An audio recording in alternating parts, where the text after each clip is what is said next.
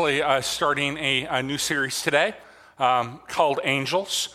And when uh, we start a new series, typically we begin, begin kind of brainstorming and thinking uh, creatively about uh, the next series that, that we're going to do. And so a couple months ago now, uh, we started talking about this angel series, and uh, we knew that we wanted um, a big angel on the stage that we thought would be uh, menacing but not scary. And so we started talking about that. I had no idea uh, what they were going to do, but 15 um, foot angel qualifies as a, as a big angel. So um, uh, we decided, uh, I, I, decided that when I started planning uh, this.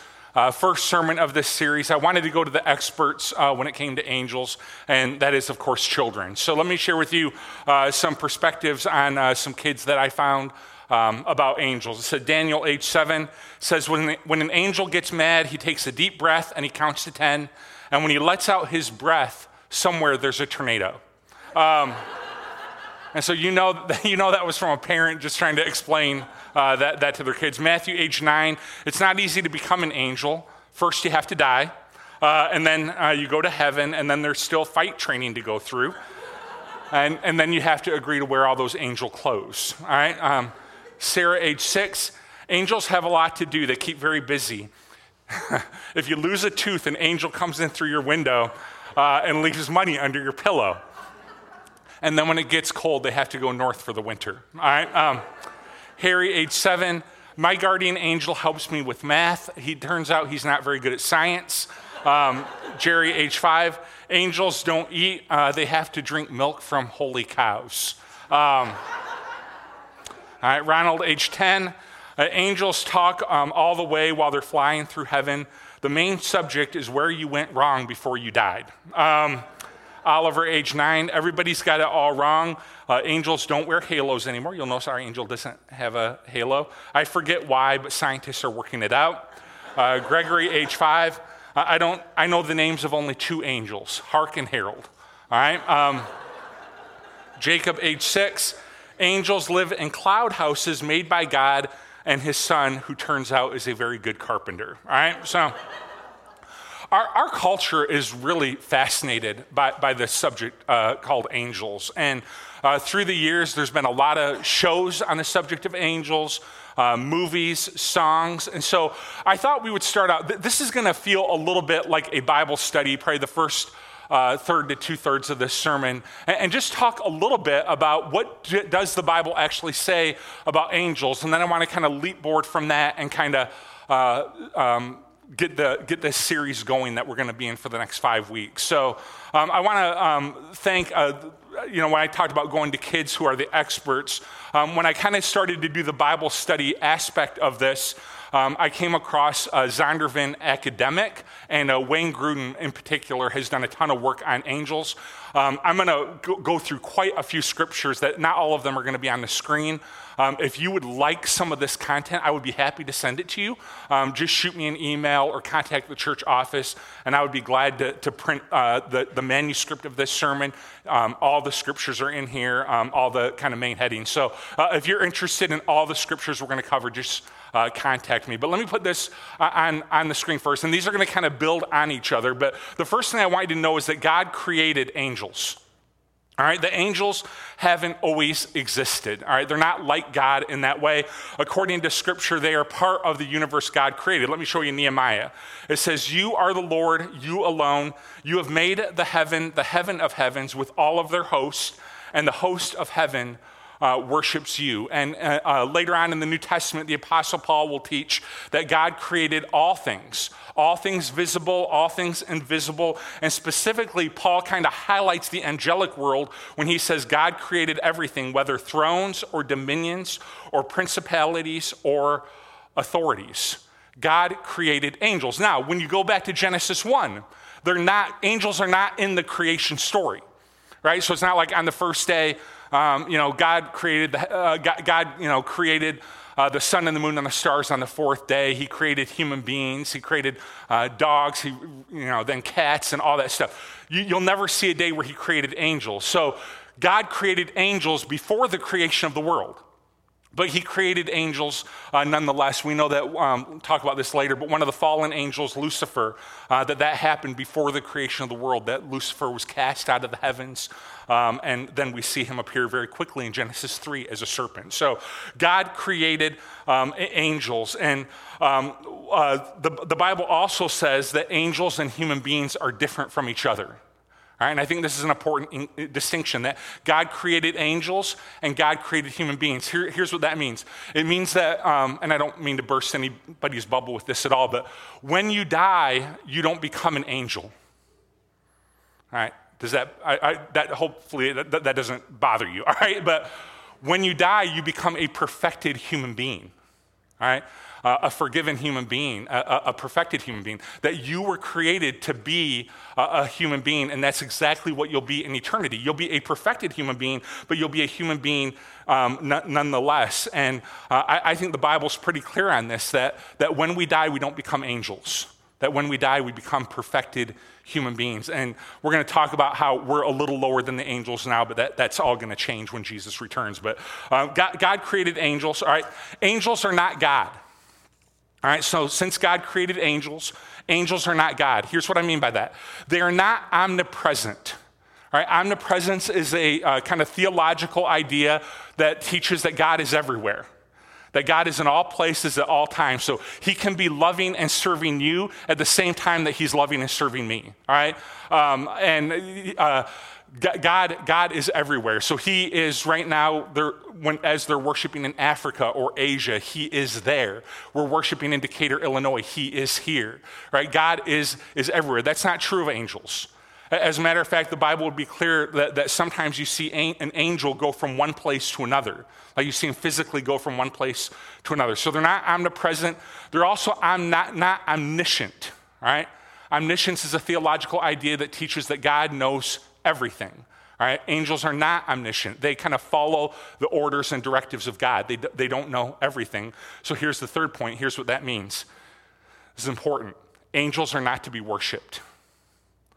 All right? Paul in the book of Colossians is really, uh, really clear on this that this is a false doctrine that found its way into the Colossae church, the book of Colossians, where Paul makes it clear do not worship angels. But if you need an even better example than that, in the book of Revelation, uh, John is uh, writing the book of Revelation, and an, an angel appears to John. And uh, John uh, starts to worship the angel. I mean, you can imagine seeing something, I mean, even more menacing than this, or more beautiful, or more majestic than this appears to John, and he starts to worship. And the angel says this You must not do that. You must not do that. I am a fellow servant with you and your brethren who hold to the testimony of Jesus. Then he says this You worship God. All right? You worship God. And so it's important for us to know uh, that we should not worship angels. We shouldn't pray to angels. Right? We, we shouldn't be praying to angels. Um, here's what I mean by that God is able to answer your prayer through the name of Jesus. And so we pray to God in the name of Jesus, but we don't pray to angels. And Paul actually warns us about finding um, any other mediator other than Christ between us and God. He says, There is one God and there's one mediator between God and man. That is the man, Jesus Christ. 1 Timothy 2. Uh, 5. And if we were to pray to angels or through angels, we would kind of give them equal standing with Jesus, and that is not their standing. All right, so we don't, we don't worship, we don't pray to angels. Here's, here's another thing there are three types of angels in the Bible. All right, if you're kind of wondering about some of this, there's cherubim. All right, they're mentioned in several places. They guarded uh, the entrance of the Garden of, of Eden. Uh, when, when God uh, made man leave the Garden of Eden, there were cherubim there in Genesis 3 that were standing guard. Um, God is enthroned above them in Ezekiel. God rides on them in Psalm 18. And then there's two figures of cherubim on the Ark of the Covenant uh, where God promised to dwell amongst his people in Exodus 25. So there's cherubim, there's seraphim, all right? And uh, th- these are only mentioned in one place. The book of Isaiah, Isaiah has kind of this vision, and he sees these seraphim uh, kind of uh, going up and down, worshiping God, saying, Holy, holy, holy is the Lord God Almighty. The whole earth is full of his glory. That's in Isaiah 6. So, cherubim, seraphim, and then there are these beings called living creatures that are all throughout the Bible. And these living creatures, they are uh, angelic creatures that appear as something else. So, in the Bible, they'll appear as a lion, an ox, a man, an eagle. They will represent all manner of parts of God's uh, creation wild beasts, domesticated animals, human beings, birds. And they too worship God in the Bible, these living creatures. Um, day and night, they never cease to sing, Holy, holy, holy is the Lord God Almighty who was and is and is to come. And so, very often, you'll see these uh, living creatures appear in the Bible. And this is where uh, the Bible will say, Hey, be kind to strangers because you might be entertaining an angel unaware. This is referring to a living creature. It is an angel that has taken the form of, of, of, a, of a type of living creature, all right? Um, so, cherubim, seraphim, and living creatures. All right, here's the next one. Angels have a hierarchy. There seems to be a rank and order among them. Uh, Michael is called uh, the archangel um, indicating his rule and authority over the other angels. He's one of the uh, chief princes in Daniel uh, 13. Let me show you this passage from Revelation 12. Now, a war arose in heaven.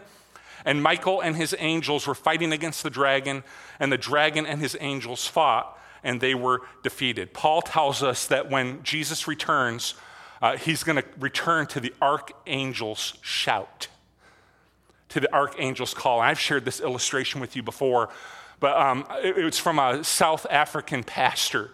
And uh, he was teaching a class at a Christian college in South Africa, and one of his students raised their hand and says, Hey, First Thessalonians says that when Jesus returns, he's going to return to the archangel's shout.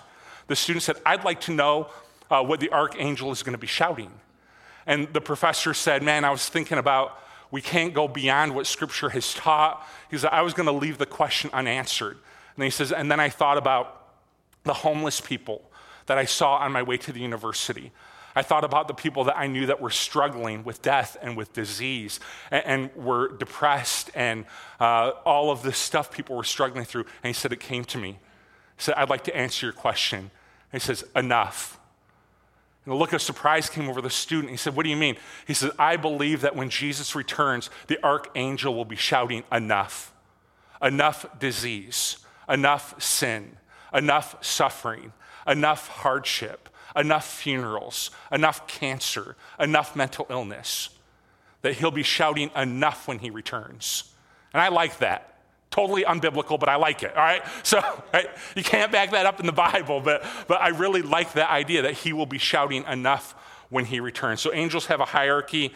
Um, if uh, you've ever seen the movie Michael, all right, about the archangel Michael, it's about um, the archangel Michael who comes to earth and apparently he really likes pie, right? Th- that's not how it is, right? This is closer than that movie, all right? Um, uh, so there's, uh, there, angels have three names in the Bible. All right, one of them is Michael, as you saw in the promo, not John Travolta eating pie, all right? Uh, kind of big, majestic creatures. Jude 9, Revelation 12, Daniel 10, all right, are examples. Gabriel, uh, who primarily um, appears um, uh, in the, in the uh, Jesus story, the, the, the, narrative of Jesus uh, coming. He appears to Zechariah, he appears in that story. That's Gabriel. And then there's the fallen angel, Lucifer, uh, who, of course, became Satan and at one time was an angel who worshiped God but fell into pride, was cast out of heaven. Um, and we don't know how many angels exist, all right? Uh, there's no kind of biblical narrative on this. Here's what we do know you can write this down. It's a lot. And I studied all week to bring that word to you. All right? All right? There are a lot of angels. On, Mount Sinai, uh, we're told there's tens of thousands. Um, in Psalm 68, we're told that there are tens of thousands upon thousands upon thousands. Hebrews 12 tells us there are innumerable angels. And uh, John says, um, I, I, heard around in Revelation uh, 5, I heard around the throne the living creatures and the elders of the voice of many angels, numbering myriads and myriads and thousands upon thousands. So that's where I get this brilliant insight of a lot. All right? So um, there, there's a lot of angels. Angels are very, very powerful. Um, they're called the mighty ones who do the work of God. They're, they're, uh, we're told they have power, uh, dominion, and authority. Uh, they're greater in might and power uh, than human beings. There's this interesting thing that says, um, and I, am not even going to try to explain this because I really don't understand this, but while we're here on earth, um, the Bible says we're lower than the angels. In Hebrews 2 7, it says that, that we're lower than the angels right now. But when Jesus returns in 1 Corinthians 6, Paul indicates that followers of Jesus will judge the angels and will be over them. It's like, huh, what does that mean? I don't know. but it sounds kind of neat. All right, so right, right now we're below the angels, and someday we'll kind of stand in judgment over the angels. And so that's why I say, hey, you know, embrace your humanity in this way. Right? Embrace your humanity. God created you to be a human being. There's this kind of part of us that really wants to believe that because the angels are over us right now, that when we die, we become angels. But embrace your standing as a human being. That God created you to be human. God, and, being a human is a good thing. And someday, human beings are going to be over the angels in, in some way. So, what do angels do? All right? They protect, all right, the Bible t- is very, very clear on this, and this is going to be one of the weeks of this series that angels protect, that God sends angels to protect people. Jesus actually quotes this Psalm 91, 11 through 12. He gives his angels charge of you to guard you in all your ways. On their hands they will bear you up, lest you, be, lest you dash your foot against a stone. All right, so angels are sent to protect. So this goes to the idea of do we have guardian angels? Right? If angels are meant to protect us, do you as an individual, do I as an individual, is there like a guardian? I have one, right? No, no. Do we have guardian angels? Well, Jesus um, uh, would, would seem to indicate that at a minimum, children do. He's talking about children in Matthew 18 10, and he says this In heaven, their angels, little children, in heaven, their angels always behold the face of my Father who is in heaven. So Jesus seems, to indicate that there are guardian angels, at least for children. Now, he never addresses it with adults, but with, with children, he, he does. And then in Revelation, uh, there's a series of letters uh, written to the churches, and it seems as though churches have an angel over them. So in, the book of Revelation, John writes, to the, to the angel of the church of Ephesus, write this. And so the letters are actually addressed to the angels of the churches. And I've always thought that's kind of a cool thought. That I don't know if I have a guardian angel or not. It would appear that, like my son Sam and Lila, it would appear that maybe they do based on Jesus' words. Um, I, you know, I don't know if I do, but I, I also know that our church does that there's like an angel over the church of Northwest. And I, I think that's kind of cool. So angels protect, Angels are examples to us. They are examples of full obedience. That uh, Jesus prayed one time, uh, let your uh, will be done, God, on earth as it is in heaven. So, in heaven, where angels are right now, God's will is done uh, perfectly, immediately, joyfully, without question.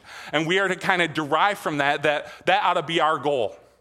That God's will in our life is done immediately, joyfully, and without question. Right, So they are examples to us. And I, I want to have that attitude that when God reveals his will to me through his word or, or through another person or whatever, then it's like, man, this is God's will for my life. It's like, all right, immediate, joyful, and without question. Right? So they're an example to that in us.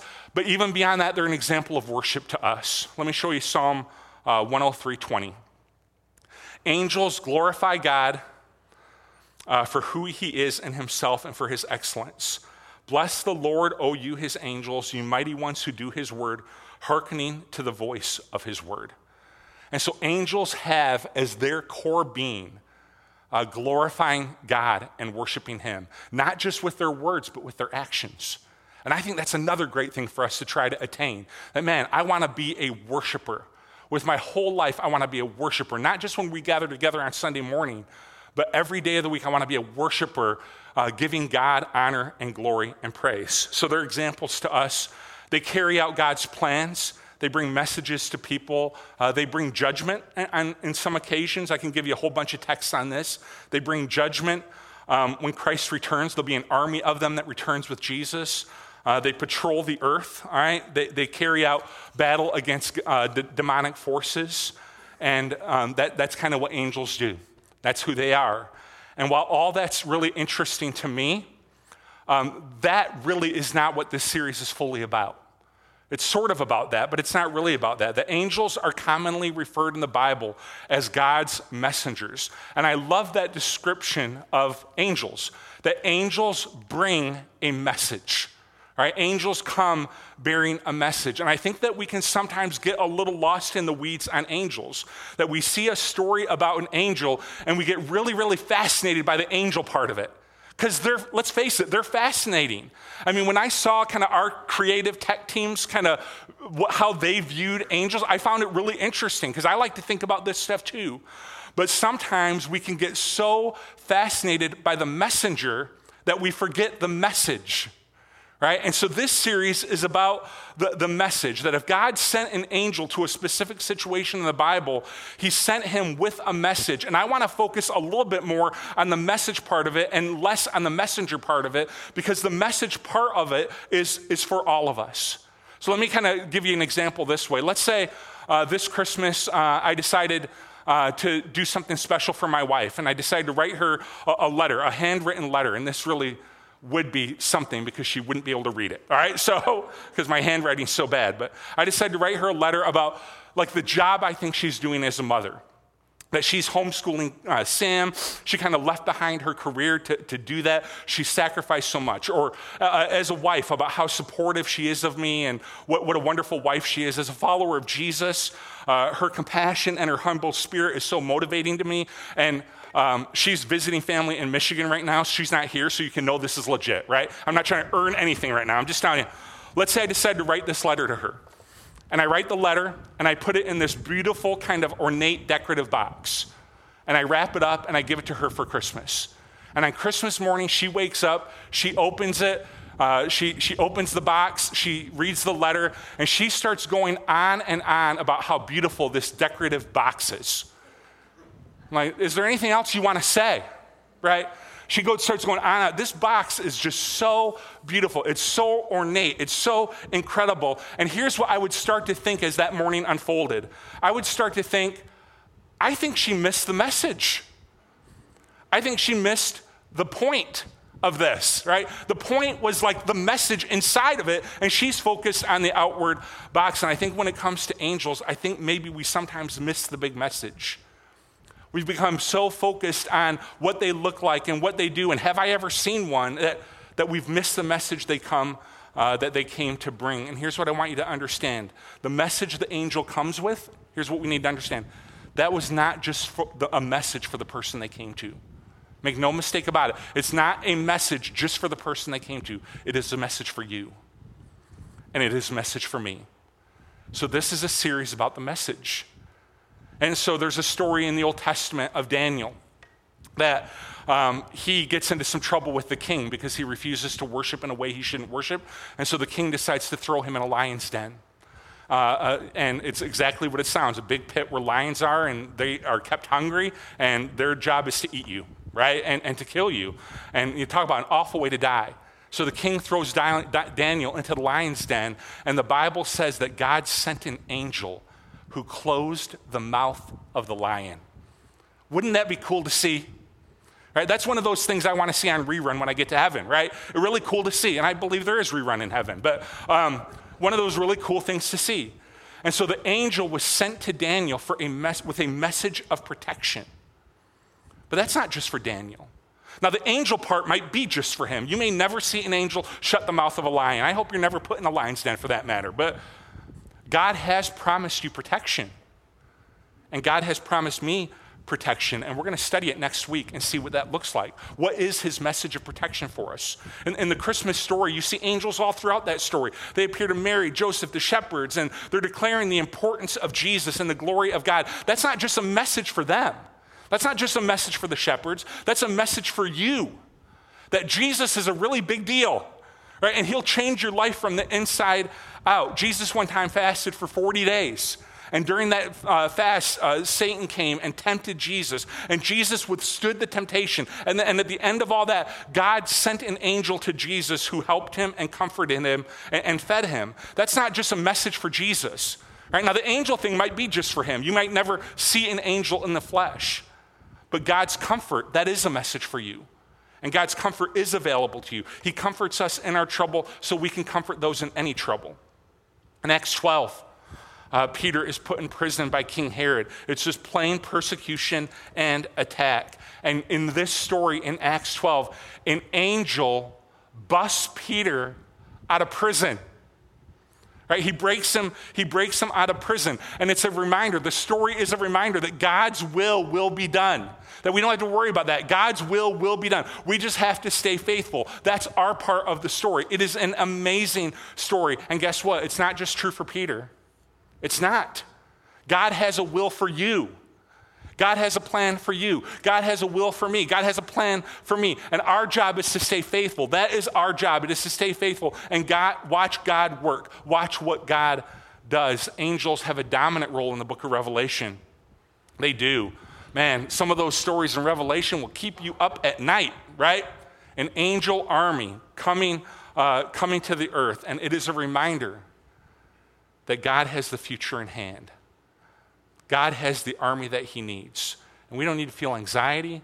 We don't need to feel fear about the future because God has an army in place and is ready to do his will. So we needn't be afraid.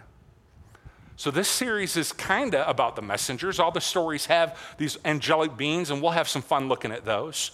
But this series is mostly about the message they bring, the message the messenger brings, because that's for all of us. You might never see an angel this side of heaven. I don't know. You might not. They may always be working in the background. I do believe they're working in the background. But you can know and you can receive the message, and that is a good thing. Messages of hope, protection, good news, and joy. And my prayer is that we will receive that message today.